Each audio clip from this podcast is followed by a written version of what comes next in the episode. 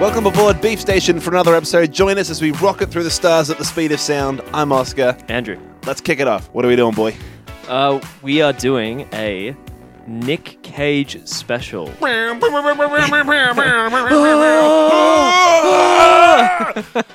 Uh, we were going to, so we're doing two Nicolas Cage movies. now, we, uh, part of what sparked this was that Mandy was showing in cinemas. Yeah. Um, we'll explain what Mandy is in a little moment. In a later episode, But we right? decided, yeah, in the next six episodes. Um, Mandy was showing in cinemas. Uh, it's a bit of a concept piece, so we decided let's do that. And um, we had heard rumors that this was a bit of a, like a return to kind of Cage's insanity. uh, The Rage Cage. yeah, Cage Rage, as it's referred to. Don't correct me. Um, I couldn't leave it. uh, we decided to check out another one. Now, what we wanted to do was a Nicolas Cage film Called- called, Bad Lieutenant, Port of Call, New Orleans. Thank Directed You. by some fucking German guy.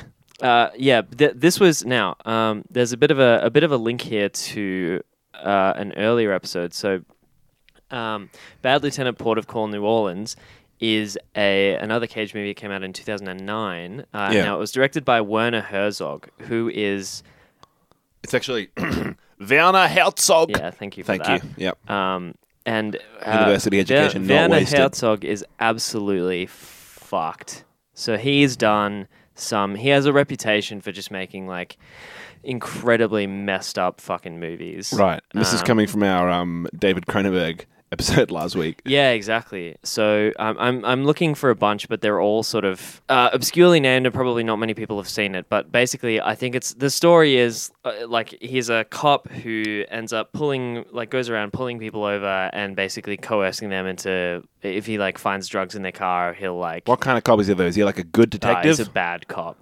He's Oh, a a he's bad- a bad dude. a bad lieutenant. Oh, right. Okay. Well, that's not a it's not a rank in the police, is it? detective. Lieutenant.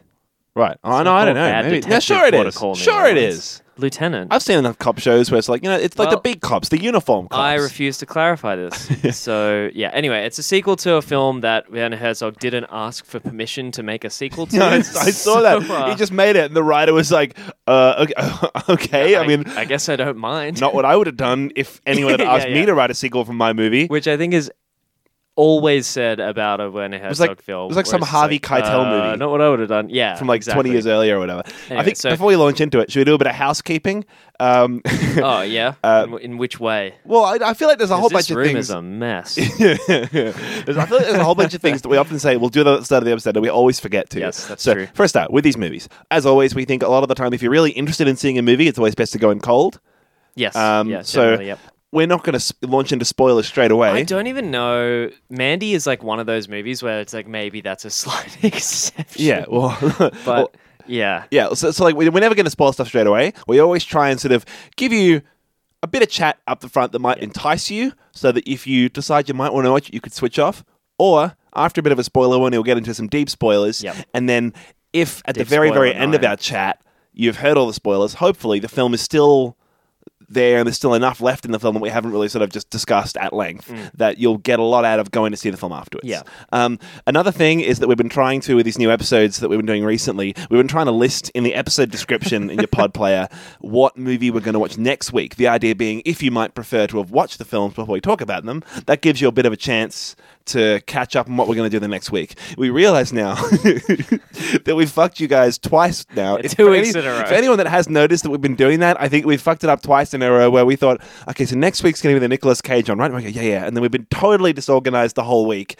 And We've got like we had to do old something else episodes instead. banked, and so like yeah, we've just cut in one of them. Yeah. but the descriptions are already uploaded. So so, yeah, thank you. I'm sorry to anyone that we forced to watch The Thing two Sorry, weeks too listener early. Anna. So, so- sorry to Anna. Um, you can unsubscribe. It's a free fucking podcast. But please, but, but don't. please don't. Please don't. Please don't. Please stay you're, subscribed. you're the last one we have left. um, did we say the second film that we're doing today? Uh, we, I don't even think we said the first. Mandy. so we started talking about Bad Lieutenant. Oh, okay, I sizzled it. Yeah. Yeah. Um, so we're doing uh, Mandy, but we were going to do Bad Lieutenant Protocol New Orleans. and then couldn't find it anywhere. Turns out it'd be easier to find the fucking Ark of the Covenant than it is to find that online. Turns out it'd be easy to find some form of, uh, or more accurately, important, maybe s- some sort of some sort of invisible important treasure map hidden, on the hidden, back of uh, codified, some cartographied sort of document. yeah. valuable uh, artifact or um, like a a, thi- a piece of cultural Some sort of object of importance that significance to a large group of should go into a people- museum. It doesn't belong in a museum because that phrase is probably copyrighted. But if I were to choose the destination of the object, the museum is the destination that I would choose. yeah, and I would have that Get off that hat! We can't afford a fedora in this film. uh, where um, National treasure, a poor man's Indiana Jones. I was about to cut in with a different Nick Cage film, but I, cou- I couldn't think of one fast enough. And you're Sorry, like, man. It's National Treasure. Fuck. Anyway, um, yeah. So it's- yeah, the it's second National film we're doing Treasure. is National Treasure. National Treasure, another film that is probably go- probably best to go in cold. So if you don't want to know anything about National Treasure, go watch it now. That's one of those like how if you're our age, which probably most of our listeners are, how could you possibly have missed that Hmm. National Treasure? Well, I remember see um, the first time I watched National Treasure, we were on a bus to some sort of camp when we were ten years old. And Uh-oh. it was one of those buses where, like, one of those buses. It's not like the buses with the screens in every seat now. Oh fuck yeah! Sorry to the, the local hooligans that are ruining our podcast Got a bloody outside. riot Serves outside. us the podcast with the window Jesus. open. Yeah. Um, If you guys want to hear? Finish your damn podcast. There's one TV in the bus. Everyone had to decide what movie was going to go on the bus because the sound was going to be blasted out to kids, everyone. We're going to turn our backs for 20 seconds, and the last one standing gets to pick the movie to watch. And there was some kid that stood on his seat and turned around and faced the whole bus and went, National treasure! National treasure! Like, obviously, it was. It's such passion at such a young age. it was like. Like it was the right choice. it was like the teacher had been like, "Do you guys want to watch? do you, you guys want to watch The Notebook, this Vietnam War documentary on National Treasure?" And this ten-year-old kid was like, "What are you doing? if you guys make me watch any other movie, National Treasure, I'm gonna, I'm gonna, piss on this bus. um, yeah, I'd never seen National Treasure. I'd never been familiar with it. Um, now I have. I think I saw probably the first one third of National Treasure. What is now fifteen Went back years to ago? playing the Game Boy or whatever. oh, so you hadn't watched this four movie because I had definitely seen the. No, four I think movie, I think maybe or you, I, I'd like, never watched seen the in end of it. background. Okay, all right, Yeah. sure. We thought we might end with National Treasure and uh, and make some make some light uh, at the end of a dark tunnel, and that dark tunnel is Mandy, because I reckon this film is basically- extrudes cosmic darkness. He's, he's quoting that, folks, and that's not a joke. um, so, oh, there actually is a dark tunnel and, and cosmic darkness. Nice. No, There's a line where he's like, the guy turns to Nicolas Cage and says, "Young man, you exude to- cosmic darkness." But there's also a significant part of the film spent walking through a dark tunnel, yeah, I didn't mean it as literally as that. and it works out. anyway, so we're going to start with Metaphor Mandy. for this podcast. We'll start with Mandy, and then we figured for National Treasure, because most people have seen it, uh, we won't walk through the whole plot like we sort of do with a lot of other films. Um, and then. They're Yeah, becoming self-aware. yeah so we'll uh, we'll just have a bit of fun with that one so um so mandy directed by Panos Panos Cosmatos. cosmatos you say his name again, it'll come out of the mirror. what if like two people say bloody mary but they sort of say it at the same time wait if you're in a group and one person says bloody mary and the other Yeah. person says bloody mary oh i've just said it three times fuck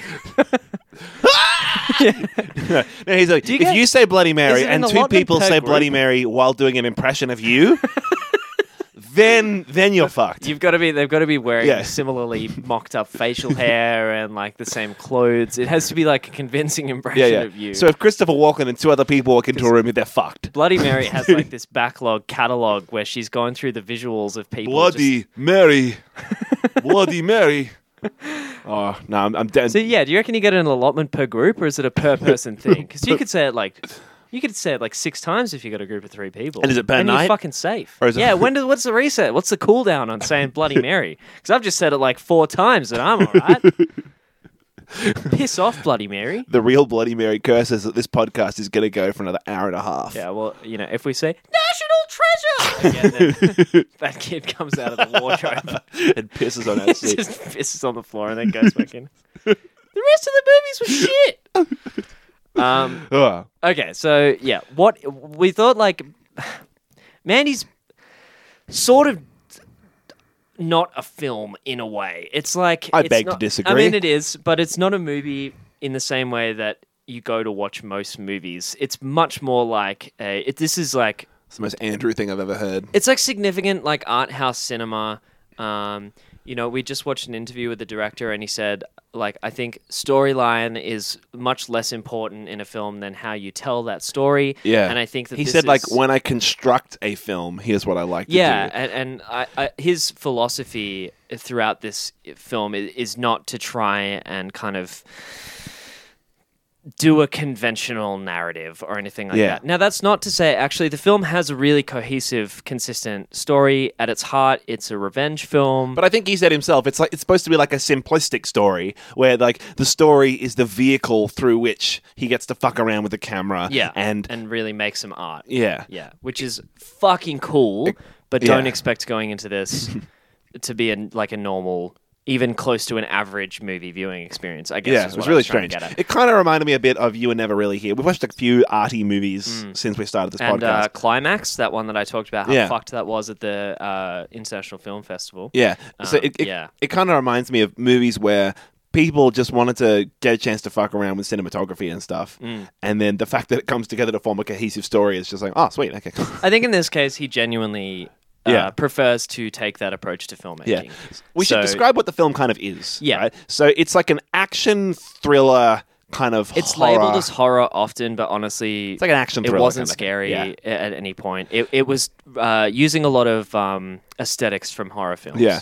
It's really 80s in its style. It's got a lot of. Mm. It's, it's um, like Stranger Thingsy. It takes yeah. that, that Stranger Things '80s vibe, Yeah. including like the soundtrack, which was done. It, this was the last film worked on by Johan Johansson, really um, cool soundtrack. who was a f- fucking genius. Yeah. Um, and I've said that before. He was the one who did the soundtrack for Arrival. Um, just unbelievable uh, talent behind him, Like- and unfortunately passed away earlier this year. But Yeah. Uh, this was the last piece that he worked on, and it the, it shows the range of his Yeah. talent because like.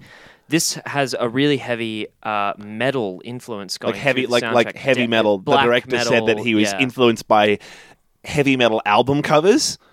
Like so, the Yeah. aesthetic of like old. I, I think um, friend of the show Pat was saying like uh, like Metallica album covers or Yeah. something like that, or Megadeth and those Even- co- I those think kinds even of things. Um, further, Iron know, Maiden, whatever down it is. south I don't know than enough that, about heavy yeah. metal. And then, like he said, like he used to go to video stores and look at the front covers of like old horror movies that he was never going to be allowed to watch, and you just get these beautiful painting covers, Hmm. um, and look at those, and they all have this very specific aesthetic. This whole movie is like a heavy metal album cover come to life. Yeah. To specifically describe the aesthetic for a bit, so it's like the '80s kind of thing. It's kind of yeah, that very that very specific heavy metal kind of aesthetic where like Yeah. there's a whole team of like bikers that come in the film and they're covered in leather with nails Like leather coming out of spikes, everywhere. yeah. And like engines. It's uh, imagine like Mad Max Fury Road Yeah. meets Stranger Things meets heavy metal meets heavily drug influenced yeah. cinema. I don't know how much I agree with the Stranger Things uh, comparison, if only just because they're both kind of 80s, but like Yeah. cuz Stranger Things is kind of more like a supernatural kind of alieny kind of thing. Oh, I Unlike- guess it is unlike the same this kind of movie. thing. unlike this kind of thing, which has a lot to Some do with strongly supernatural, supernatural stuff. themes, yeah. um, but yeah, I mean, th- this is it, it. Obviously, is slightly different, but I guess just trying to describe its aesthetic, It really is like the whole pers- film. its personality. it's kind of style over substance kind of stuff. Yeah. Where like someone was like, wouldn't it be fucking cool if Nicolas Cage cuts someone's head off and their whole body's on fire so he gets to then light a cigarette on the disembodied burning head that rolls away on the ground. and someone's like, yeah. yeah, keep Yeah. writing. yeah. Um, Or like, what about a biker and he explodes in black blood and shit like that? And like Yeah. the whole film is like, um, what about a satanic church that burst into flames and like all sorts of crazy imagery where someone just like constructed a plot around all this insane imagery. The whole film is really clearly shot on film. Like Yeah, where I they think really it was- emphasize the grain, and there's Yeah. lots of really intense, bright, not bright, lots of intense sort of baths of red light across a lot of shots. Um, Yeah, just uh, before we get onto Yeah. the lighting, because I want to significantly devote Yeah, a yeah. lot of time to like the lighting and the sound in this movie. Um, but uh, just let's preface this by saying, like, if you can, if you can find a way to watch this, just watch this movie. Hmm. I think- I really liked this film. I think it was really good. I think we saw it in like a limited release, bro- showing like yeah, it's gonna it might twice be on difficult one to weekend. find. Yeah, so, So- uh, but but if you get the chance, and it might get a, a more general cinematic release, although I suspect not, because I don't think it has like really broad cinematic appeal. I don't know. Uh, but it might get a wider release. Yeah, go see it and I, I think it's really interesting if you take it to be like just this kind of different adventure-y thing that it is because it was really fucking cool and Hmm. So some of the good. stuff some of the work that's done in camera and on set which gets to the lighting that w- Yeah. we'll start talking about um, is I- incredibly impressive and new really new it was never like i there were shots in this movie that uh, shocked me because of how they were constructed Yeah. not because because of what was like what I was being shown on screen. Like Yeah. one one uh, particular moment, um, Andrea Riseborough, who was in Birdman as well as the um, mentally unstable pregnant partner uh, of Keaton, yeah, um, is just walking towards the camera, straight towards the camera. But um, before she comes into view, it's just like red swirling smoke. And then as she gets closer, she sort of her form kind of like blurs in and is obscured by the smoke. Um, and the colors are shifting separately to the way the smoke is shifting. And it's just like your brain struggles to pick what's going on, but Yeah. then it becomes a very clear image by the end of the shot, which is just that it's a forest path, le- red lit, with this woman walking. that kind of towards fades you. out of the smoke. Yeah, and It's it like a- sounds. it, it's a transition between scenes, and the way they do it yeah. is really crazy. It's hard to describe, and I'm Yeah. not gonna. None of what we're describing is gonna probably give you a good mental image of what was Yeah. actually on the screen. Um, but I, I think if you're interested in seeing what film can kind of do, which clearly Cosmatos is, then yeah, definitely go see this. Anyway, enough about the sales pitch. I just Yeah. think like this was a really interesting thing. In the same way that I recommended Climax because it was like fucked up but really interesting. Yeah. this is exactly the same. Yeah. Um, but maybe more accessible than Climax. If we could talk about the opening of the film, because it's a good way that it launches you into it. Yes. Um, the opening is really like so. It's it starts with like a title sequence where it's like the Shadow Mountains. Circa it's like a title card, Yeah. Um, lo- starts with this. I think it's one of the only songs in the film that's not like part of jo- Jonas Johansson's score. Yeah. Mm. It's this King Crimson song. King Crimson's this like prog rock band from the. Uh, I think this. I think the seventies. They were in for ages, and they have this crazy music about in the court of the Crimson King and all this like Led Zeppelin style elf goblin type Yeah. music music. Um, that song goes on for ages over these like beautiful aerial shots of all this landscape. It fades up. I think Jonas Johansson's score at some point, and it like bathes you in synthesizer, as as you just get mostly just like uh, Cosmatos fucking around with the camera and lighting and cinematography for like a good. It feels like a good ten minutes Yeah. of like setting the scene and showing Nicolas Cage and his wife who live in this little house in the mountains somewhere, like in the middle of nowhere, in this beautiful little oasis kind of thing. Um, and it really kind of sets the scene that way. It's this like peaceful little couple that live in that little romantic world in the middle of nowhere. Yeah. And and th- I guess the first I feel like um the first half of the film without getting into any spoilers. Yeah. Um, the first half of the film tends to root itself in the perspective of Mandy. So there's two main characters, Mandy and Red. And they're like this married couple that live in the house in the Yeah. middle of nowhere. Yep, yep. In this um, Beautiful Californian log wood. cabin. Yeah, Yeah. Really, really a, a stunning location. Yeah. Um, and like their bed is in a a glass or like a glass house style room, so they sleep like looking straight up at the stars. She's definitely constructed as this um, earthly goddess figure, like a kind of a uh, goddess of nature, because Yeah. she's often like there's there's a scene where she and th- it sounds cliched, but the way that they did it wasn't. So she's walking through the woods and she finds like a uh, like a baby deer that's died, Hmm. and she's upset and cries in response to seeing it. But the way that they construct that is just that she's the the way that the the camera work goes. It by rights it should be like a woman walking in the forest finding a deer and crying, and that's you know yeah. horribly cliched. But because of what Cosmatos is doing with the visuals, um, it just makes her feel like a part of that forest and, and as Yeah. if she's not experiencing a kind of normal sense of pain. She's just part of the forest that's kind of lost a, a life that belongs to and it. there's all this amazing music and yeah, Mm. the and it's way the bright lighting works. and- colors, like it's Yeah. green and s- greens and yellows and stuff. Yeah. and then um, it at a point in the film shifts into being this revenge plot film and changes its tone significantly Yeah, like the first half of the film is like an indie drama romance starring this lady, with like and the LSD. second half of the film is the Nicolas Cage LSD demon Revenge. rampage. yeah. the first part is good trip the second Yeah. part is bad trip Bad trip. yeah I, I, that's probably not a Yeah. bad way to go about describing it I feel like it's probably not a spoiler to discuss why it is that Nicolas Cage goes on a rampage. yeah Um, if you care about the plot of this probably film, happens 20 whatever. or 30 minutes in Yeah. Um, Nicholas Cage. So there's like three main chapters of the film. The first main chapter is this, the Shadow Mountains chapter, where you just see this like beautiful, lovely couple living their life. Nicholas Cage and his wife in a little oasis in the middle of the forest. And then the second chapter is where there's this crazy, like Charles Manson esque kind of cult yeah that lives nearby that spots Mandy walking down the road one day, and then they decide we got to give her an alcohol.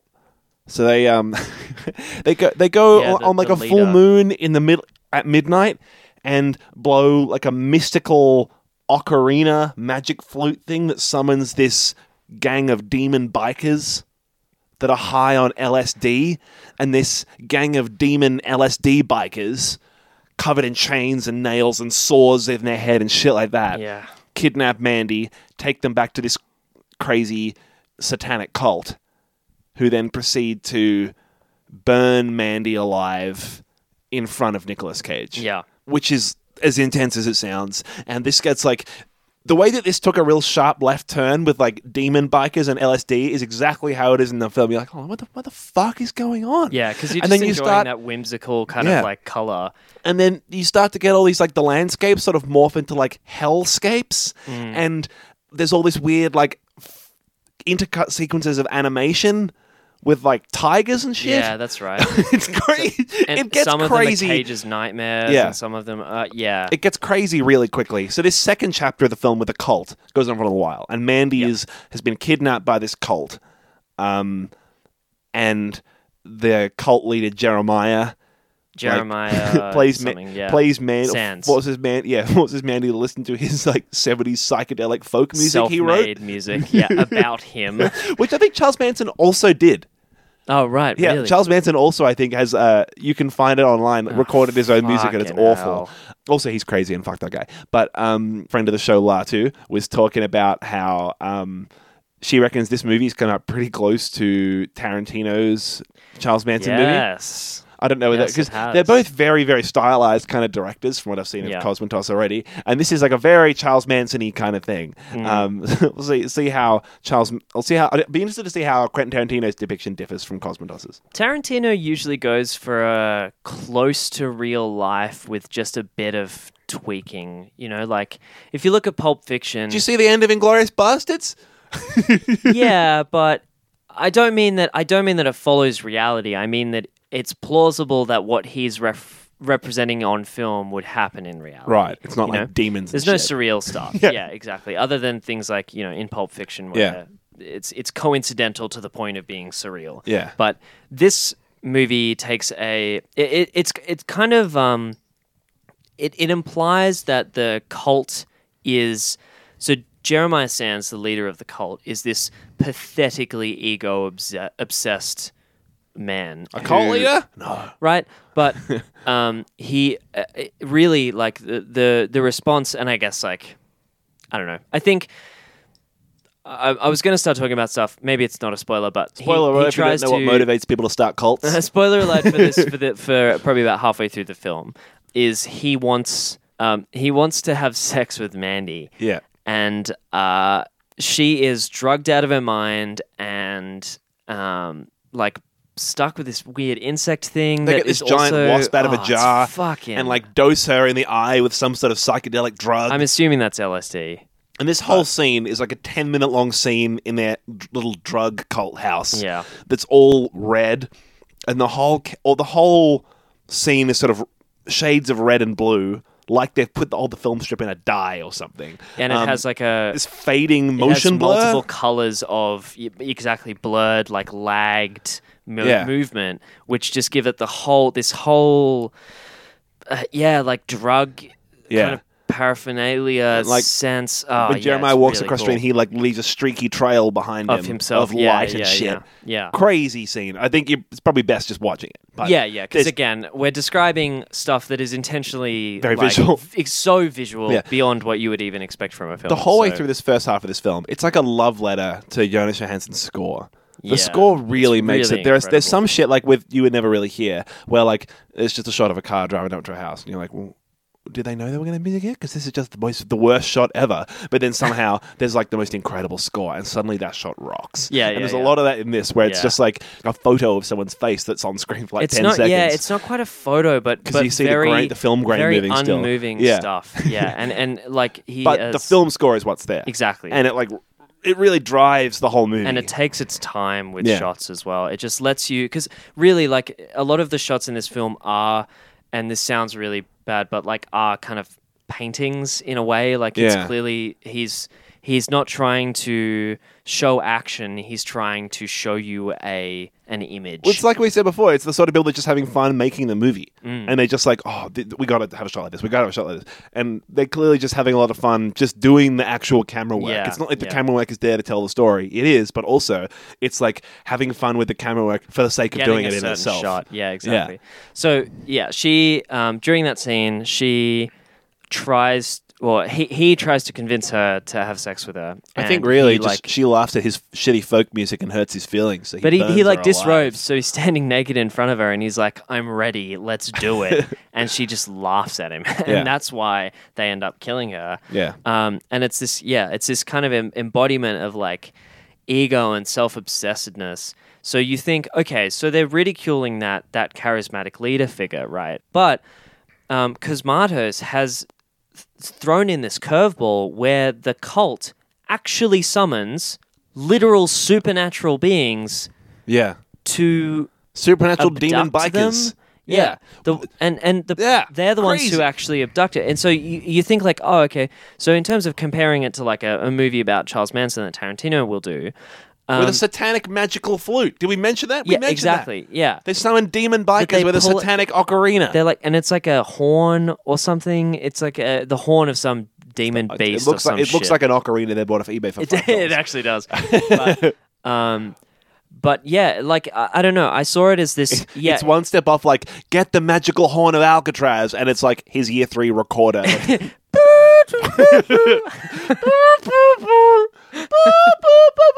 so I've forgotten the fucking fingering thing. How do I? Uh, what Gets gets out out a it mel- to summon the demons? Gets it one of those like handheld keyboards on a pipe. What is that, a melodica? I don't fucking. Know. yeah, I think it is. Um, so yeah, you, I I assumed that this was going to be like kind of a- actually ridiculing those groups and and yeah, Yeah. taking that sort of critical perspective to those Charles Manson figures. Yeah. But it it it also has this um, unignorable element of these actual supernatural beings that then Yeah. directly Cage goes and interacts with. So they're not really like obviously it's metaphorical in a way, but they're also not metaphorical at all. They kind of the way they're first introduced in film. It's these four demon bikers clad in black leather that roll up on like ATVs. They're clearly like yeah horsemen Like of quad the bike, apocalypse. yeah, exactly. They look like deal, horsemen yeah. of the apocalypse, but they're on quad bikes. It's so That's cool. what that's where the Mad Max comes in because it's fucking ridiculous. Yeah, all of this film is all these shots. We're like, fuck yeah. i- i- every yeah. single shot in this film is interesting just to look at. Yeah. just to look at. It's Yeah. like a music video in that way. It doesn't really. In fact, actually, that's probably not a bad comparison. Is that this is like a really fucking extended music video. Yeah. um, because that does justice to Johansson's score. Because I think that a lot of that would have been pretty reciprocal, um, Yeah, where Johansson absolutely. probably would have worked pretty closely to figure out okay what's going on in this moment. Yeah. they would have listened to a lot of concept music in this. Like there's lots of shots that would have been nothing without the music. To the point where he, he can't Yeah. he can't have been banking on. Oh, we're gonna shoot the whole movie, and then we have to get and then someone we'll just amazing. trust Johansson. yeah, yeah, yeah. Because um, as much as that would have been fine with him. Um, yeah, no. Th- this is that's it's all, all cohesive, Yeah. and it's kind of amazing that it's drawing influence from so many places. Like, um, yeah, fucking like Deep Purple era metal, um, pulp fantasy novels factor Yeah. in really strongly. He said If like she's grind. reading one. he and- said like grindhouse, Grindhouse cinema horror. was a Yeah. whole other thing. Yeah, Yeah, exactly. So he's taken so many different uh, different sources, um, but they all feel so sensibly mixed. yeah, And uh, a- and I think like yeah, it's- it was just a really really amazing thing to watch. yeah, Um, all of those things work and create one kind of cohesive sound crazy. vision. Th- Yeah, it shouldn't work, but it really does. it's hard to describe what it is. it's like, a heavy metal sci-fi fantasy coming to life in the '80s or something. Ah, it's really weird. I watched the whole thing with either a grin on my face or just Yeah. Hmm. like, holy fuck. Like, I, it was just, yeah, I don't know. Uh, it's it's hard to describe. Uh, Yeah. I felt a lot of things during the movie, uh, but I enjoyed every single moment of it. Yeah. Um, and there were parts of it when it went so far that it was ridiculous, but it knew what it was doing. Yeah. Um, and so it was kind of you gave it that, like that that that credit where it was sort of Yeah. so over the top. Yeah, it was great. So then the final third of the movie, final half to third. Oh, yeah, right. Is Nicolas Cage doing his crazy ass rampage? Yeah, that's when it fucking that's when it really goes from, like, um, blows up. zero to a hundred.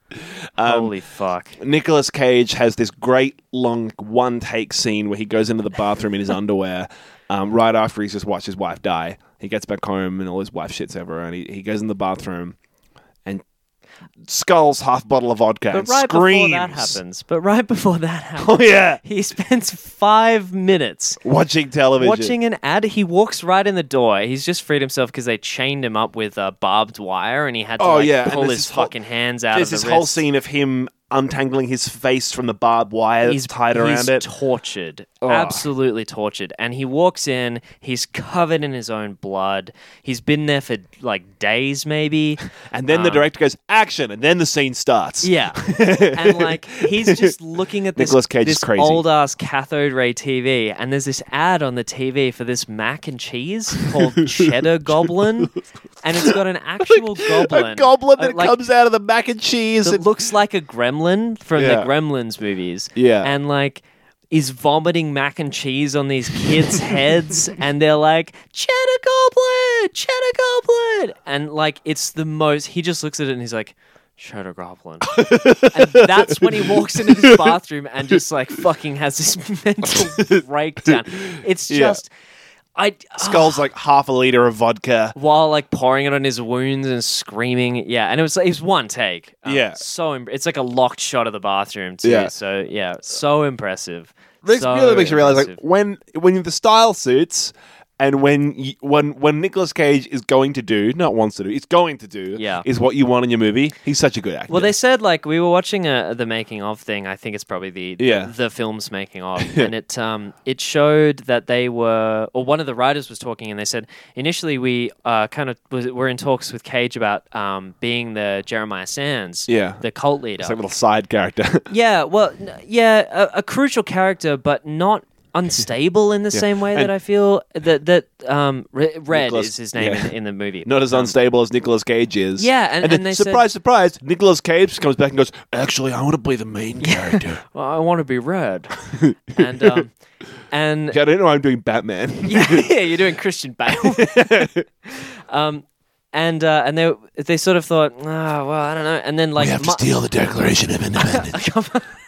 how long are you waiting on that? A couple months later, they were like, oh fuck, why were we thinking of going with anyone except Nick Cage for this insane fucking yeah, character? like, obviously it's Nick Cage. uh, yeah. Um, And uh, yeah, he does a really, really good job. But he's Yeah. also, I, I think, like I don't know. I mean, I haven't really gone too deep on the the the real back end of Cage's um, cinematography, but Oh, what a back end there is. sorry. filmography. Filmography.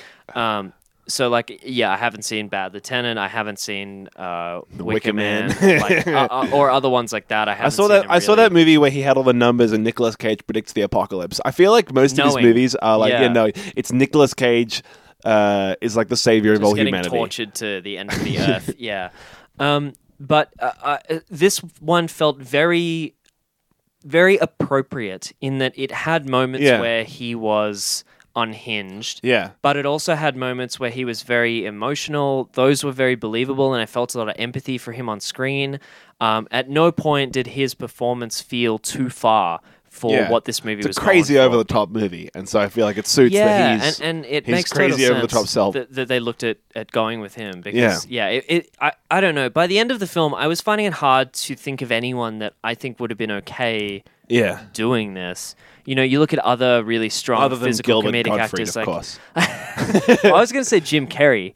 Yeah. Uh, who's Yeah, an Jim Carrey often would be really compared physical thing, and he does have a really good, um, serious. Like if you watch kind of some of the parts of Me, Myself, and Irene, Yeah. uh, number twenty three apparently wasn't a great movie, but I think his performance was fairly praised. Yeah. um, he can do that quite well, but those are films where you know, like they're sort of approaching that schizophrenic thing. This isn't that. It's this is.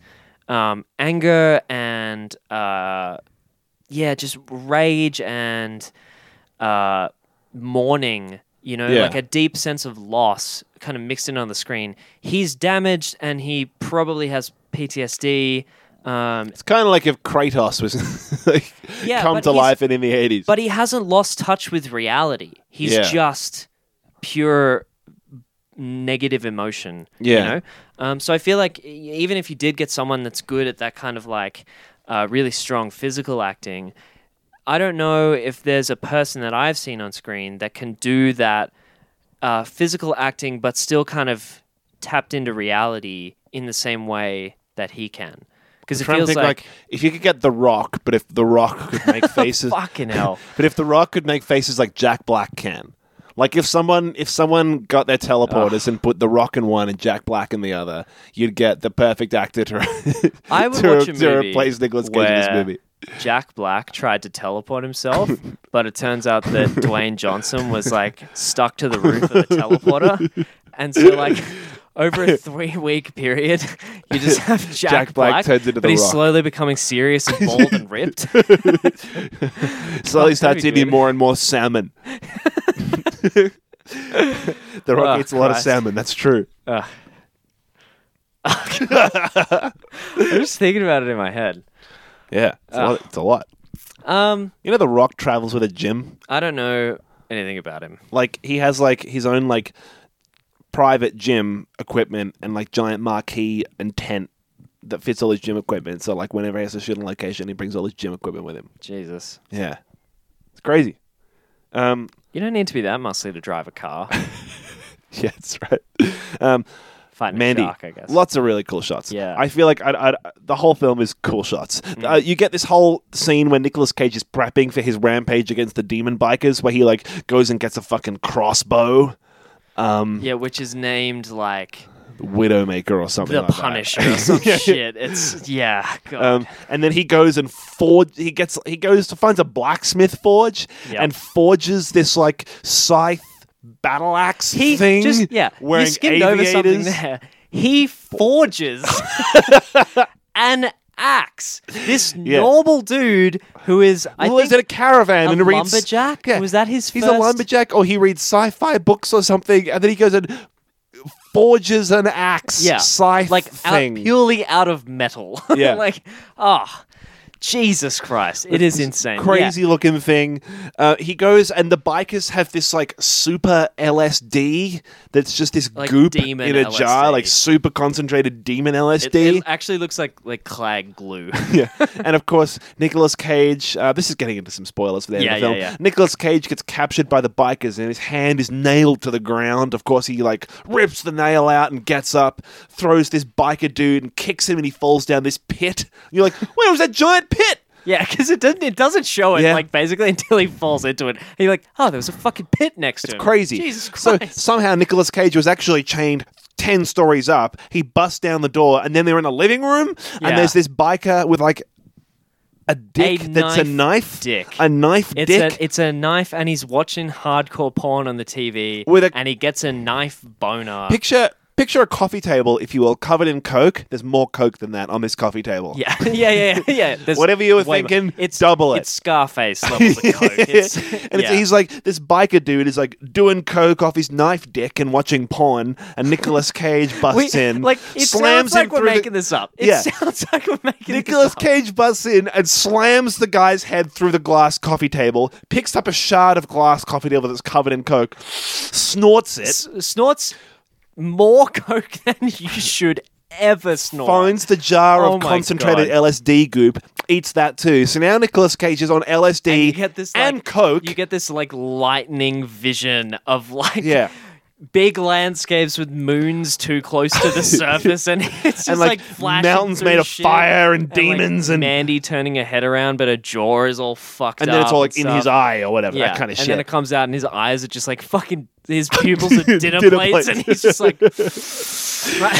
So at this point, he's completely covered. His whole face is covered in Head to blood. toe in like blood. it's like Just someone's. It's like blood. sweat is plastering his hair to his face, but it's blood plastering Yeah, hair yeah, to his yeah. face. It's like you know when characters get dirty, like covered in like soot Yeah. or like all blood. yeah, it's just it's just red blood. Like, yeah, oh, and basically God. all he's wearing is like his jeans, a hockey jersey, and a fucking leather bulletproof vest yeah, thing. which he steals from one of the demons. That Oh he man, kills. he goes outside and has one of the coolest fight scenes of the whole movie. Is this for no reason at all? Just this flaming car wreck with a biker standing right in front of it, doing like a "come here, gimme, gimme" with an axe, and they have this battle axe fight in front of the flaming car wreck. Yep.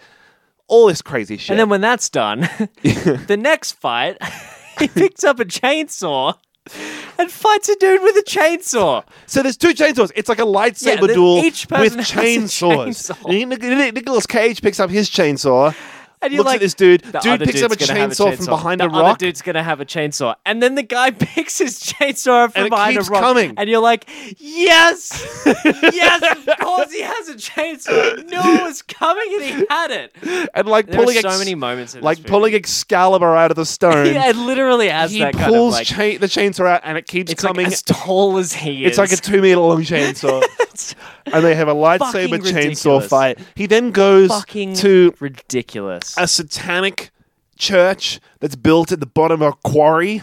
yeah, which and is then- where he fights the people. finds the cult people, proceeds to have like a showdown in this like satanic church quarry while the whole like, thing again, is burning. like fifty meters under the ground of the church. while he gets into the church that's underground in the quarry and it's a satanic church, Yep. there's this drum solo. The last 10 minutes of the Oh, yeah, film fucking is like hell. "Drunk, drunk," and guitars and like this heavy metal drum solo the whole time that But- Nicolas Cage is like fucking clearing rooms with his scythe But and it's so shit. slow paced. That's the incredible thing is that, Yeah. that part of the movie is so fucking tense and so where you you are sitting there just being like what is the what's the next fucking thing that's going to happen? Like am I Yeah. am I going to see someone dejawed? Am I going to see like How am I going to see another person get viscerally murdered? Fuck and yeah. he's walking like a step every four seconds. He It's has, so like- slow. he gets his but scythe. The music is just like Yeah. fucking going at it. He gets his scythe and he throws it at the head, the head of one of these guys, and then you get to see the scythe spin towards this Like guy it's like a long and shot of the embed scythe itself in spinning. his skull. But you see that whole shot in silhouette. Yeah. So you only see the shadow of the scythe spinning towards the shadow of a dude's head, Yeah. and then his head explodes. All sorts of shit like Oh, that. fuck. The whole second half of the movie is just exactly like that, Yeah. and it's so much fun. so that's why we kind of mean that the first half is that dreamy, like at Romantic least the thing. first, yeah, the first cu- third is that dreamy, Reading like, Lord of the Rings in a house by the lake. Mandy is an Earth goddess kind Yeah. of shit, and then it's like, oh, Mandy dies, okay. The rest of the movie, it's like Mandy, then the cult, and then after the cult, it's just fucking red, Yeah. and like he like literally, there are some scenes where everything It's is red. just red. And actually, yeah, getting into getting now that we've described what like a, a few of the beats of the film, you're kind of getting at what the visuals are reflecting, which Yeah. is like they they they they reflect the tone and the the events of the film extremely well. And a lot of the lighting could not have been done. Obviously, there's heaps of work done in post, but a Yeah. lot of the lighting couldn't have been done just in post. Yeah. They've you, we, we were watching some behind the scenes footage and people are like all of the crew and the director is just standing there and they're all like absolutely flooded with just red light. So it's like or a lot whatever. of in camera it's stuff. it's so yeah, I think most Yeah. of it was probably done in camera. Um yeah, so like having so much, you know, in the same way that there's that that uh, a lot of discussion at the moment going on about um, whether or not physical or practical effects are better. yeah. Um, I think if you can get the light into the camera in a certain way, especially on film, um, you What you're describing is photography, getting the light into the camera, hopefully on film. get get the shot the way you want to look on set rather Yeah. than having to do it in an editing suite later. Yeah. Um, gives it maybe isn't better, but gives it a different feeling and a very Yeah. unique kind of feeling. Well- and this was clearly there are points at which th- it's it's clear that the lighting rigs for the shot are set up on moving rigs. Yeah. And the lighting of the shot is moving and shifting yeah, and around swirling the as objects, the smoke 'cause and you get, shit, and oh, you get Ugh. shadows moving in a way that you just couldn't possibly do in post. so like, and, and or it arguably just in real creates- life, it's crazy. yeah, the whole yeah, film is like a exactly. bad Yeah, trip. there are times when the the texture of the film is moving separately to the objects on the screen. So like the It's film hard is to so describe. grainy that Yeah. like there might be a static shot, but the whole f- the whole picture is kind of swirling because there's so much grain that's Yeah. being used. This is such a fucking interesting film. It's It's, so actually cool. I'm, I want I'm I'm gonna watch it again. Yeah. I don't. Good yeah. luck trying Yeah, to, well, but I don't know how we're gonna find it, but um, yeah, I'm definitely Yeah. gonna watch this film again because it was. I wanted more the first time. I'm I'm definitely Yeah. gonna check out Cosmatos' other stuff. yeah, it Um, it was abs- absolutely yeah. crazy. Everyone's Um, performances were great. Um, the screenplay, as we mentioned, was very intentionally simple. It's just a revenge Yeah. movie, Yeah, but it, there's a real beauty in that simplicity um, because it's not kind of trying to do anything beyond that. It's just a very simple story, and Yeah. it works extremely well in conjunction with the incredibly complex visuals. yeah. And I think I think you, you you need a bit of a simple story, otherwise the whole it's film going to be may too, much. Yeah, Yeah. exactly. So it's not one of those Like, movies that if it doesn't was know what this- it is Yeah, and if it was doesn't know what this it's doing. visually crazy and it had a plot as complex as something like fuck National Treasure, then you'd, you'd never be able to understand it. It'd be Cage sitting there with like red and purple lights like swirling around his head, just being like, "No, they buried the the, the the key at the bottom of a lake, but the lake isn't actually a lake. The lake is the sky, It's under the Declaration of Independence. and the sky's in a coffin." Where are they? Great film. Well, that's a good little uh, good little segue, I think. I don't I know. think So, so. okay, final thoughts on Mandy. Um, I enjoyed this more. So probably Yeah. most v- listeners have not seen Climax. yeah. but I spoke very highly of it. Gaspar No, who who did I think that. you definitely you, you you spoke of it in such a way that excited you for it and turned me off ever wanting to oh watch it. man, if you liked if you liked Mandy, Yeah. go watch Climax because it's a similar sense. Climax was that film you watched during the Melbourne International Film Festival. It said it, you said it looked like it was filmed at a spiked party. The, people spiked the LSD with punch, and people it's just spiked the punch 12 with LSD. Yeah. Well, Is there punch Close. in this LSD? is there punch in this LSD? Hey, do you want a bit of punch with your LSD, mate? That cup's probably. um, yeah. So somebody, yeah, somebody spikes a punch, and like the this dancing troupe just progressively gets absolutely Yeah. fucked out of their mind. um, Sounds a similar kind of trip. ninety minutes. Yeah. and it does a lot of yeah, it does a lot of sort of similar work um, with handheld film based footage, Right. Um, similar colors and that Yeah. sort of shit, and and that kind of yeah, just like very simple story. Yeah. What it's doing is really If interesting. you want to hear more about that, go back and listen to our Melbourne International Film Festival episode. You're saying Yeah. this reminded you a lot of that, though. That's a while back. It did. It reminded me a lot of that, but I liked this better. Yeah. Um, I thought this was so in terms of a better than worse than. I liked this Oh shit, that is a segment we do. better. what is it? What is it worse than? It's fucking hard to come up with anything that We've is seen a lot of great that movies. is comparable. Yeah. Though that is that this is not as good as because like it's doing such it's doing work in such a niche that there Well, aren't even many points of comparison. I think the There's problem a lot is, of for other me fucked up personally- movies like Enter the Void, which is directed by the same guy that directed Yeah. Climax, um, which are doing that same like Enter the Void is a film about a person who dies, and you're you watch them experience the DMT trip that someone gets when they die. So this person like comes out of their own body, ends up flying around in this drug fucked, color hazed LSD trip, and they go into like a brothel, and there's just people. It like goes into women's vaginas as it is like exploring yeah. all that you know, all that sort of shit.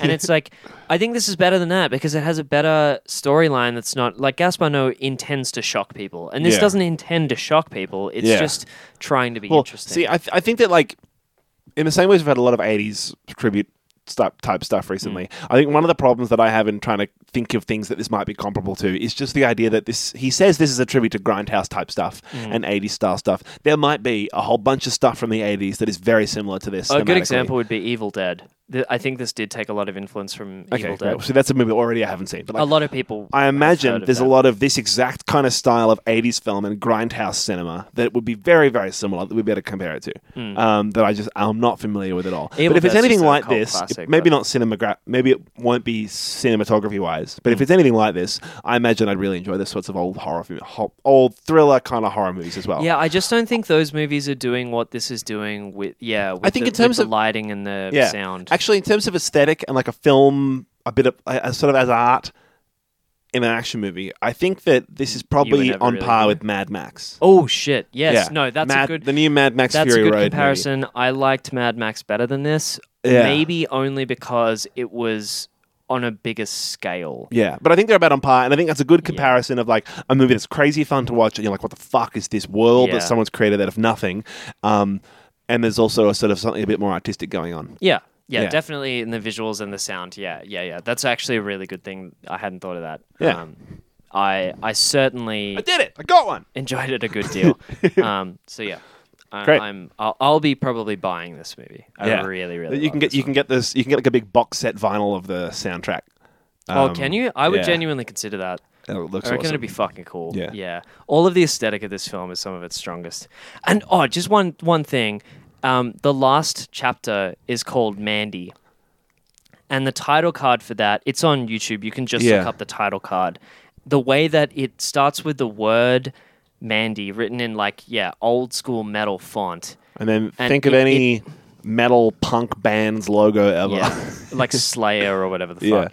And it grows veins out of itself. The veiny thing is what until- I mean. Until like yeah, yeah. Until you can't even read the word in the middle anymore. Yeah. It's just like expanding out, and then it just fucking cuts to Yeah. something else. It's like. Uh, it was just so cool. No. I keep remembering individual moments from this film. You're like, It's "Oh, that was al- cool." It's almost like it's a hundred vignettes. Yeah. you know. Um, and, That was- and all of the vignettes are fucking sick. That to veiny watch. word you, words you can hardly read is exactly my pet peeve. Th- There are literally bands whose logo is that veiny shit you Yeah, can't yeah, read. yeah. Like, and their, their name will be like Septeros or whatever, and the Yeah. name of the band is something that's not a fucking word anyway, and you can't read the logo. Old man Oscar shakes his fist. Okay, all right. National Treasure. Onto what everyone's been waiting the for. actual opposite of Mandy, which is a uh, an early 2000s Disney Yeah. film. Um, Um, and ah, so good already God, with what a National change. Treasure, you can really see how Nicolas Cage always has to be the fucking guy who saves the world and he's the best at everything. Yeah. So like in this movie, And um, I wonder, chicken or egg? Like, is it that Nick Cage only signs on for characters like this, or is it that they're like, "Fuck, we got Nick Cage," and he's like, "Right, now that I'm here, let's talk about the script. change it all. Yeah. Um, yeah, yeah, like I want to be the good guy." so like in this guy, in this one, Nicolas Cage is really smart and Yes. his his sidekicks implausibly intelligent. his sidekicks are sm- yeah, no one believes that Nicolas Cage is that smart. His sidekicks are smart when they need to be to save Nicolas Cage, but then when they're not, they are idiots, and Nicolas Cage schools them at every given opportunity, whenever he like, can. to the point where In an like incredibly Nicolas Cage condescending uses way. really big words. Yeah. like he's trying to say there's a coded map. Spoilers: there's a coded map on the back of the um, Declaration. Declaration of Independence, and he's like, "We believe on the back of the Declaration of Independence there's a, a cipher." Of a cartograph, and they're like, you mean a coded map, and he's like, yeah, yeah, and like that's what I mean. I just hate his character already. Like his character's an Yeah, he's a asshole. fucking dick. He's, like all the time. Like there's this like PhD. There's this woman who has a PhD in like history or whatever. Uh, that goes in the museum and like he like talks down to her and she's an idiot when she needs to be an idiot just to show up Nicolas Cage. Yep. And he's like, oh, shut up. But then somehow at the end If I of the let movie, you hold the map, will you shut up? oh, Riley, she doesn't know how to shut up. Seems this woman here never knows Also- when to keep her mouth shut. she's and then he gets the interrupting him. girl at the end of the movie. She's asking. well, duh. She's asking him questions, like very reasonable questions, when basically they've just abducted her. Yeah, And they've then like the guy, and he's like, "Would you shut up? You're asking a lot of questions, and it's annoying me." And then Yeah. his little sidekick dick keeps interrupting him as well, and he doesn't tell him to shut up once. Yeah. it's really you're saying that really you're saying troubling. in 2004 that the, That's the male deeply character troubling. is treated differently to the female It's character. the, the female character is treated like an actual infant. It made me feel she really has a uncomfortable. fucking doctorate. Yeah, it made me feel uncomfortable. as fuck. unbelievable. But Oh, it just God. goes back to like Nicolas Cage is always like his character. It seems some- it seems like he must pick these movies where Yeah. like someone's like this guy's a dick, and then Nicolas Cage reads it and is like this guy's awesome.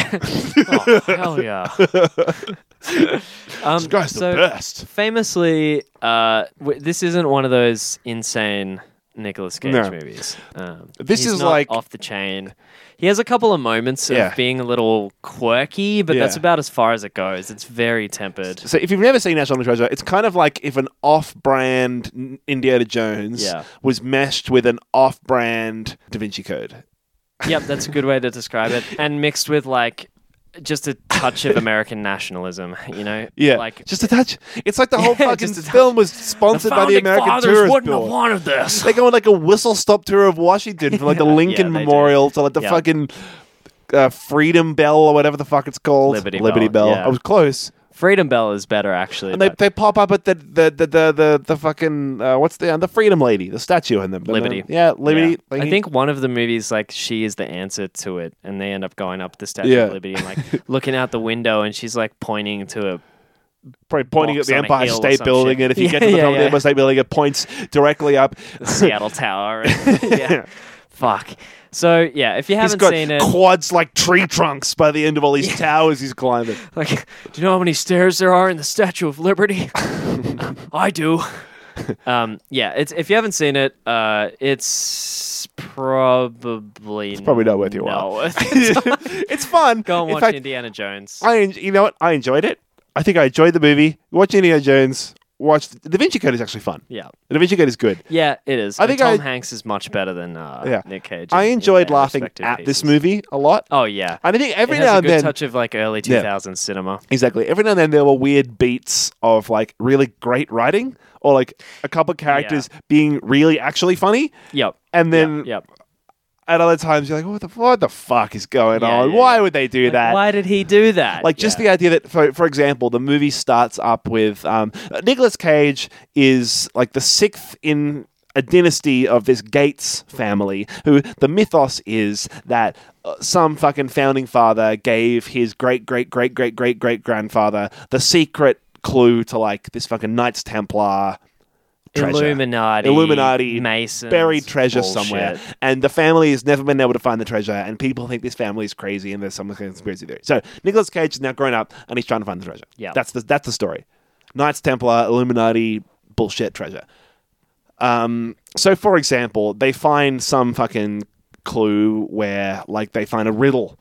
And it's like the most mystical, like beneath the seventh secret scepter of the Iron Will's pen, shit that makes no sense. And Nicolas Cage reads it and is like, "It's a riddle." It's like, yeah, it's a riddle. Yeah. you know, It might as well have been titled Riddle.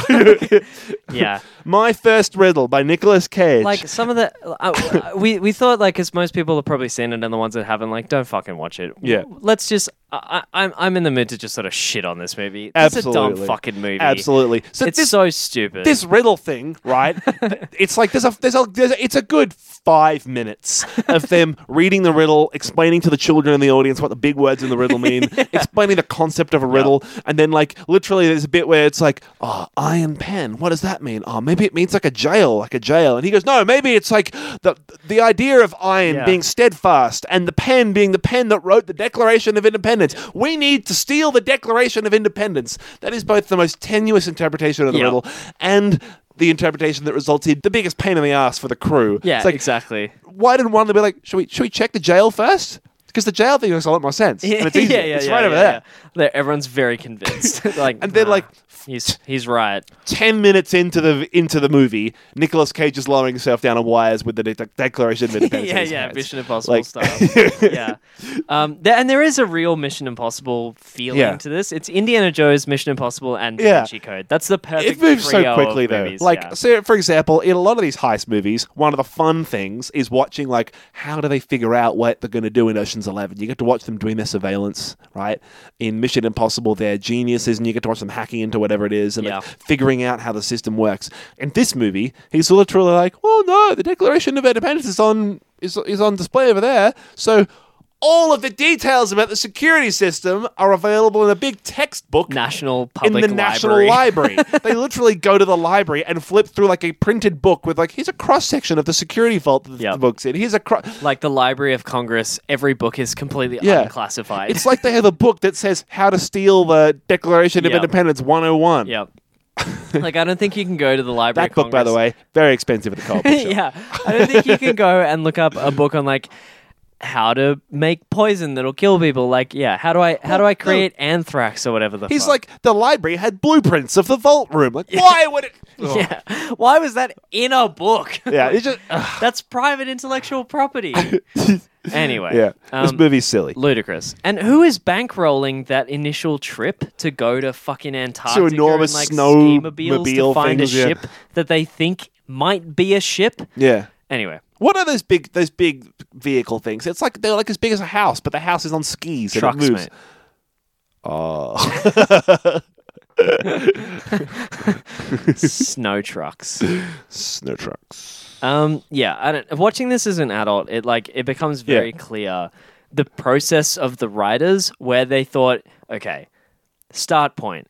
How cool would it be if there was a map on the back of the Declaration of Independence That that leads to led you treasure. to like some cool treasure thing, and then they were like, all right, so it would be cool if like the people writing the Declaration of Independence wrote like a riddle to mean that you could find it, and then they had to like write that riddle, and it's it's obviously shit. Yeah. it's like they're like, okay, how many people signed the Declaration of Independence?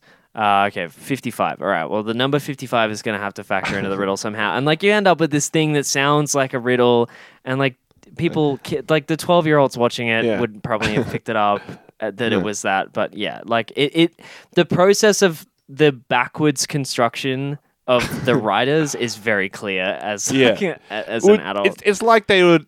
It's like they had all these set pieces in mind. It just like reverse engineered a movie Yeah. for all those things. and then like what was on the map could have been whatever the fuck they wanted because there is nothing written on the back of the Declaration of Independence. And Wait, so what? like yeah. I knew that was going to come something. and so like what they've written on there doesn't cohesively mix with anything before that point Yeah. because they completely made it up. Yeah. so like the fact that the Declaration of Independence had something on the mid- o- on the on the back of it, it's like okay, that's cool. That's grounded in reality from the Decavie. Yeah. But after that point, they are just making shit up constantly. Yeah. Like, oh, it's under a famous church. Oh, it's under a famous road. Oh, Yeah. it's under a famous thing. Like, well, that's why that's why it's different to the Da Vinci Code, which is all real. you know what I mean, though. like, ah, I don't know how to. Yeah. It, there's, there's, you can do that sort of stuff well and convincingly. This. And then it's like, Does he- not. here are these 3D glasses that Benjamin Franklin invented. Yeah, by exactly. With, Getting like- his normal glasses and combining them with a cereal box. with like red and green and blue light, and then like it's a hologram. Like wow, fucking so selfish that he kept that technology from people for two hundred years. Way to Kingdom of the Crystal Skull, this movie out of yeah, nowhere. exactly. Yeah. Oh god, in that it was shit. Um, Yeah. Oh, it's also like a- another thing that really I didn't notice when I first watched this movie is like the the sheer volume of product placement in it. Yeah. There was there's a bit where um, if you wa- if you've watched it before, you remember like he steals the Declaration of Independence and he has to walk out through the gift shop, which is already a bad sentence. and like some woman is like, "Are you gonna pay for that?" So he's got the real Declaration of Independence rolled up like in a poster rolled up tube. in his jacket pocket Yeah. and someone the store clerk thinks that he's trying to steal a souvenir and so he has to like go and pay for the souvenir and at this point already why am i telling you this why is this in the movie Why is it in right? the gift shop? Yeah. He like walks into the gift shop only to walk out and have be like, "Hold on, we have to have a financial transaction happen right now." well, I think a lot of the times when you go into a museum, you will leave through the gift shop, but it was a private function. You would walk out a different way. Come on, Nick, doesn't think make about sense. it. Doesn't It's- make sense. Anyway, that aside, he's then like, she's like, it's thirty five dollars, and I swapped accents. yeah. uh, she's like, it's thirty five dollars. And How do you mean? How am I going to pay for that? yeah, and he I pulls only out have cash. 10, he counts out his money 20, while his wallet is sitting there. 30. opened his Visa card, which is upside down in the wallet so that the Visa logo is visible. I only have $33.47. Yeah. What should I do? Short on change, Oh, I which guess is I a go to- very relatable experience for a lot of Americans. I guess I And go to she's prison like- now, right? yeah, and she's like, we take, and then she looks straight down the barrel of the camera, Winks. Visa. and then, like, he's like, "Oh, okay. And he pays for it. and He's- then he's later like, on, they "What about reference it again. MasterCard. Yeah. We don't want that shit. So, Actually, like- the point system on MasterCard is slightly inferior and they have higher No, no, no. interest rates. That'll You get don't you a want lesser that. return. Pay with your Visa card. Pay with your Visa card. You get free car insurance. And then yeah, like the you know at the end of the movie, one of the characters like is rewarded. Spoiler spoiler alert. One of the characters gets paid. Uh, because they find the national treasure. Why is there a second and third film? Oh. There's more national treasure. Um, and he like jumps in a Ferrari. That's like his. Fuck He's yeah. happy because he bought a Ferrari. Like To be fair, I'd be happy if I bought a Ferrari. well, yeah, but he's yeah. See, I don't know whether there's a fine line between like um, product placement. It's just like no, they just wanted that product in that movie. Like I think there was some. I think Su- Susie Quattro No, or some old country singer. this movie was not that. Susie Quattro is not a country singer. There was a country singer that wrote a song that was like, "Lord, won't you buy me a Mercedes Benz?" And it's just because the singer really liked Mercedes, and it was like a symbol of luxury, and so it it Hmm. was part of the cult. The brand becomes part of the culture, means it's acceptable to depict in music. And well, shit. I understand There's a that lot they're of stuff like reciprocal, but in this particular case, Like they were in the Arctic and they were those wearing a North companies Face jacket. It's like, oh, I can probably explicitly- believe that they they explicitly needed a paid jacket. for that being there. I don't yeah. know. Well, not the maybe not the North Face jacket one, but like there's a time when uh, he needs to see a hundred dollar note so that he can look at like the pyramid thing on the fucking it's front just, of it take or my whatever. watch as collateral. Yeah, it's he's a like- Rolex Submariner. take my Rolex Submariner. It's a really great watch. I go diving with it. Yeah, I use it for diving. Uh, it's it's hundred meters water resistant. Um, they're probably more water resistant than that. I would imagine that's not a great boast. Yeah, there's actually, several technological features and innovations ar- surrounding the Rolex Submariner that increased its resistance to water pressure. Go on. My brain goes numb when we talk about product placement. This Anyway. this episode is really ground to a halt. yeah, much like the script writers on this one, I am out of ideas. also, about this. Sean Bean is in this movie. yeah, and he doesn't and so die. you watch it, and you were like, "Is that is that fucking Sean Bean?" I You feel were like, like no. I it feel like was. is that fucking Sean Bean? Is how everyone notices Sean Bean. Yeah, yeah, yeah, yeah, yeah. Because he never quite looks like Sean No, Bean, they- they've and he'll stuck a turn around, weird you're like, fucking wig "Fuck, on it him." is." this film actually has like a pretty significant cast. Yeah, it's crazy. Um, it's got Diane Kruger. Yeah, fucking John Voight, Harvey Keitel, uh, yeah, Sean Bean. Yeah, Ah, um, yeah. Well, we thought like a, a a funny way to close talking about um, National Treasure might be that it has um, a an average critic rating of thirty nine out of hundred. I think that's unfair. I actually thought it was fun. I don't think it's a bad movie. I No. think it's a bad movie, but Yeah, it's a terrible movie, um, but it's thirty Better, nine percent. it's better than it has a right to be. It's not a fail. Uh, That's a fail. I think it might be. I don't know, but let's read some of the uh, do slug it. lines Let's do from some of these shit reviews. Okay, this one's from Jamie Bernard from the New York Daily News. Yeah, I'm gonna do a New York accent. do it. Thank you. If the founding fathers had known national treasure would be the result of their efforts to forge a new nation, they might have reached for the whiteout. um, and drawn a map on the back of the Declaration of Independence. in whiteout. In whiteout. That you can then only stick in the oven to see. um, oh god, yeah. I, I, I should have highlighted some of these because um, I'm trying to cherry pick them now, but There's a lot of scenes like that in the movie where like they're trying to discover that they're trying to g- find the invisible map on the back of the Declaration of Independence in the house of the guy that doesn't know that's what it is, and so he's like, "Why don't you stick it in the oven?" And they're like, "No." uh, don't put it in the oven and also don't look at it. He's like, "Pee on it." like Shit he's suggesting to do. Oh, well, y- you know, some ciphers need you to smear feces on them in order. Like, no, John Point. No. He's just seen her. His answer to most most issues is to smear feces on it. yeah, from the Washington Post, rated PG, which must stand for particularly gullible. Very good. Yeah, Very, very good. He was like writing. He was. I imagine he was writing his review, and he had like he had one of those hit lines for every single rating that it was- might get. oh Christ! Yeah, Rated M15 for Mamma Mia. what a Man, that movie. movie's shit. yeah, uh, it was the same writer as Snow Dogs. what? So- yeah, same same writer as Snow Dogs. What the fuck? Um, National Treasure. we need is- to write a complex conspiracy theory movie. Snow Dogs is pretty complex.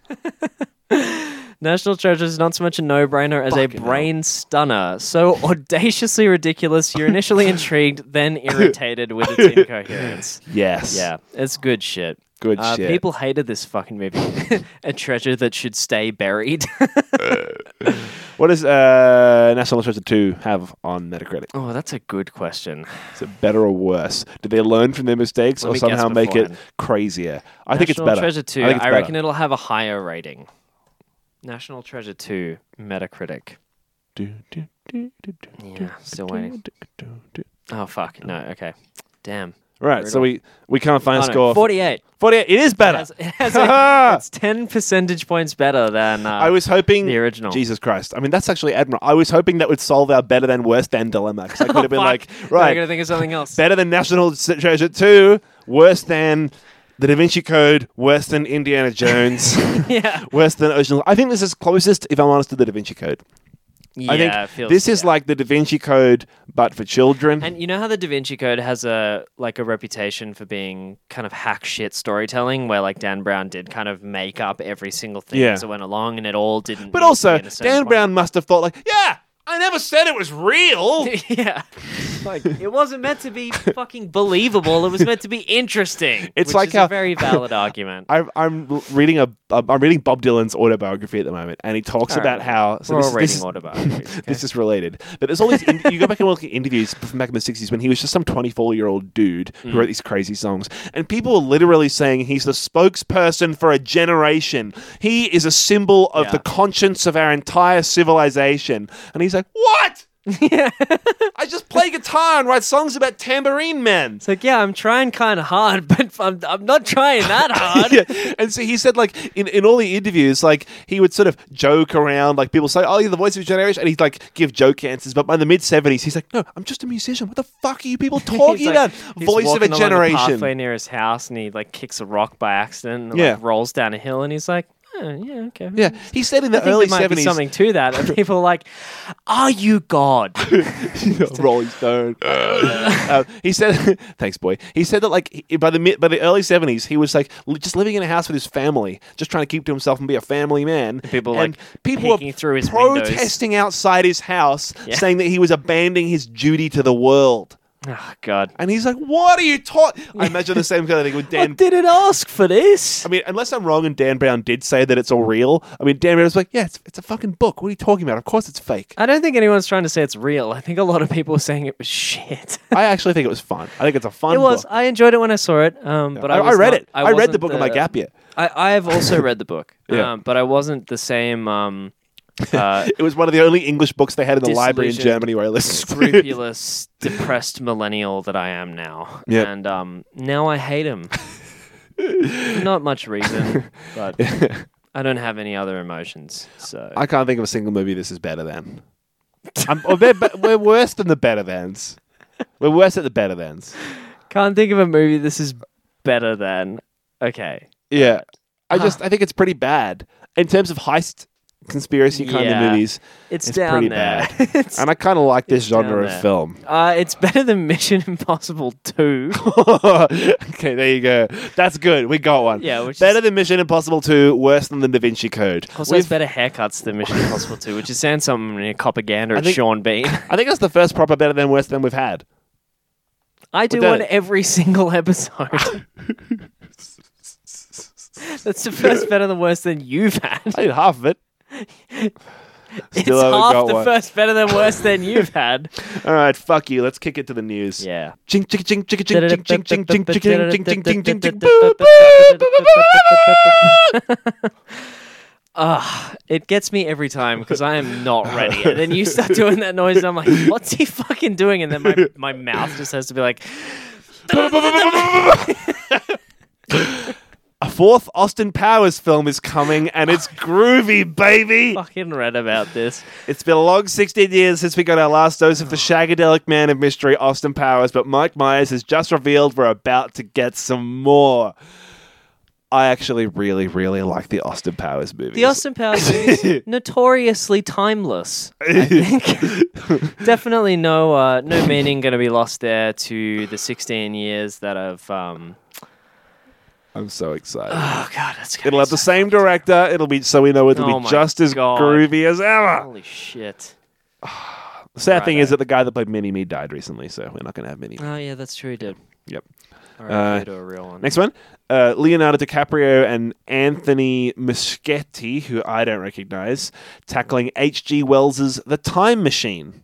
DiCaprio is going to be one of the producers, while Anthony Muschietti's going to direct it. Huh. Um, the Anthony Muschietti's the guy who directed the new It movie, apparently. Oh okay, cool. um, Alright, which sure. is which is all right. I mean, stylistically, it was all right. I think I'm a whole judgment because they've actually finished ri- finished filming the second part of the It film, which is coming out later in the year. I don't know Yeah. if you're very familiar with It story, but it tells the story of this like monster that terrorizes this neighborhood once every like Oh, I, I, 20 yeah, years or yeah. whatever. Yeah. And so it's them as kids and then them as adults. So the one as kids is the one that came out a couple years ago. And the one as adults is just finished filming. It's coming out soon. Right, And that'll be It Part 2.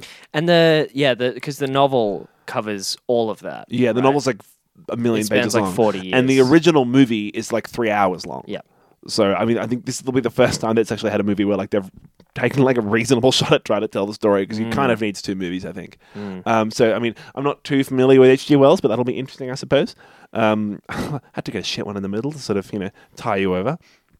So there's already Yeah. sorry, just talking back to that. There's Yeah. already mm, there there have been a bunch of time machine adaptations. Really? So yeah, like a like a few. I don't really know much about it at all. Um, I've seen multiple. I think there was one that was made. No, is it like, a machine that creates time or? Yeah, it's a clock. that was a real slow burn. No, like what if that's actually what it was?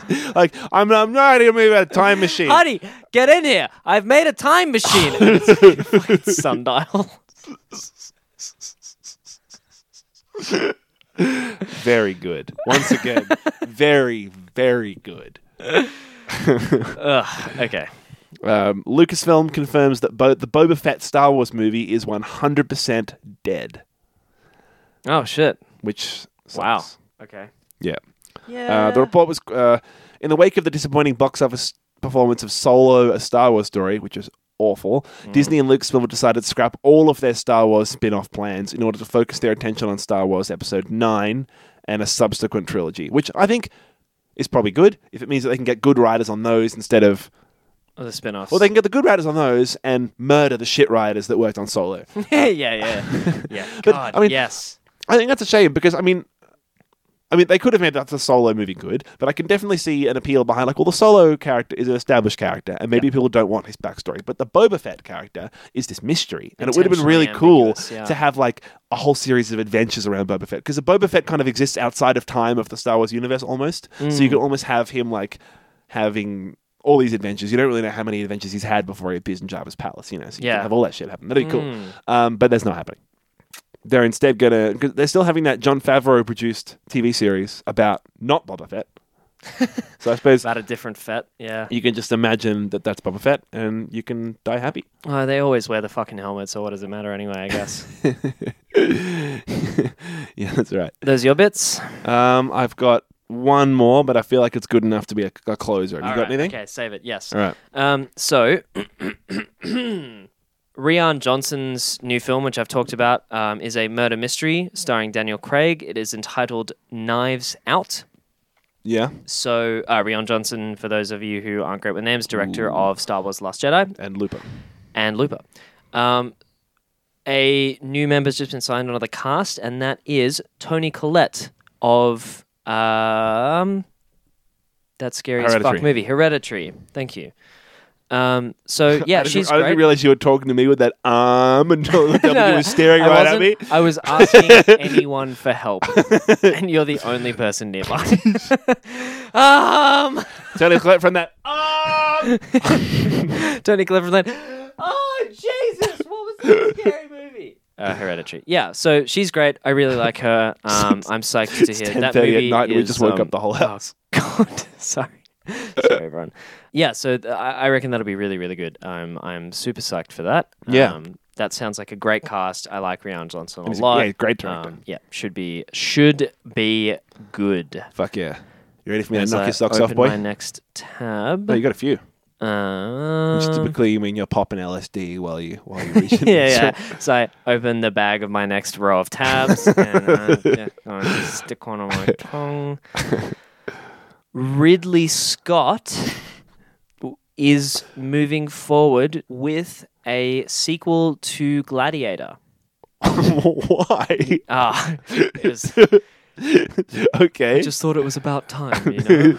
yeah, that that that movie that no one was asking for. So when it says moving forward, I'm assuming it means that he will be pushing the production of. Moving forward, species like anyone want a gladiator movie? Mm. So yeah, I mean, I'm not sure.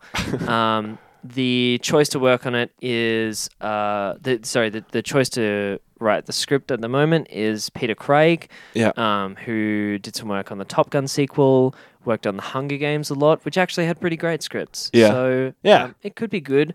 I don't think I really watched the original Gladiator. It's really good. Yeah, I, I don't know. That could be could be interesting.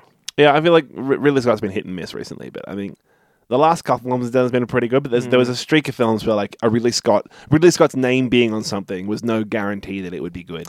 Blade Runner 2049 is my favorite movie. Yeah, but so that he didn't direct that.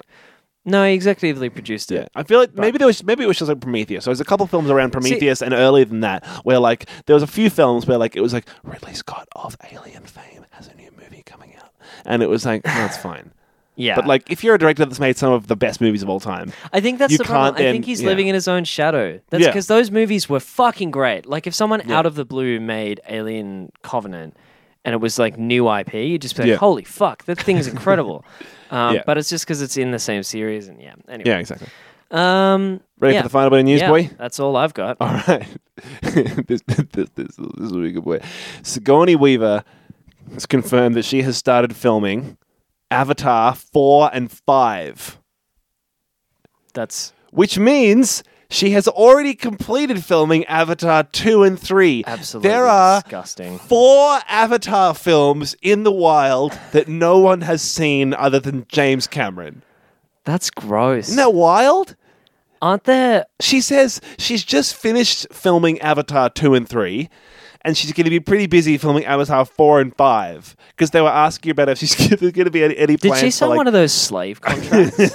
Is it like You know where they're like, you have to do six movies. You'll get forty million dollars, but you have to do six movies. this interview said that um he was asking like oh so is there any chance to do um because I think Neil Blomkamp is in some way related or wants to be affiliated Oh, with doing some alien movies. cool. Oh, that would be so cool. And so they were like, so how about this alien thing? I heard Neil Blomkamp might be on board, and she's like, that would be cool, but I'm kind of tied up doing Avatar four and five at the moment. Jesus Christ! Are you sure she wasn't like?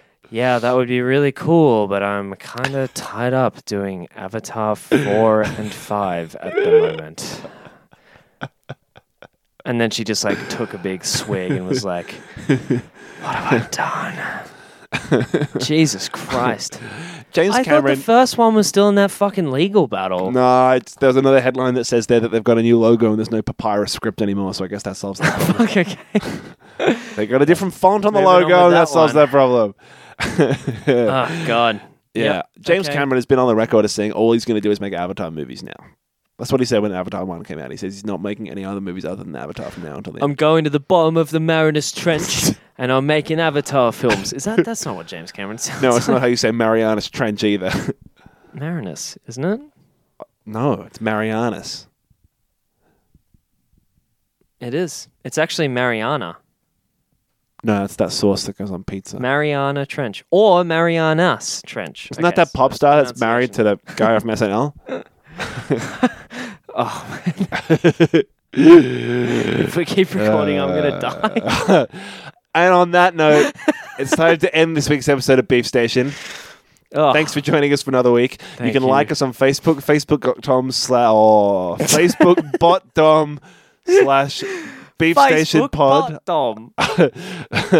email us, Facebook. Oh my God.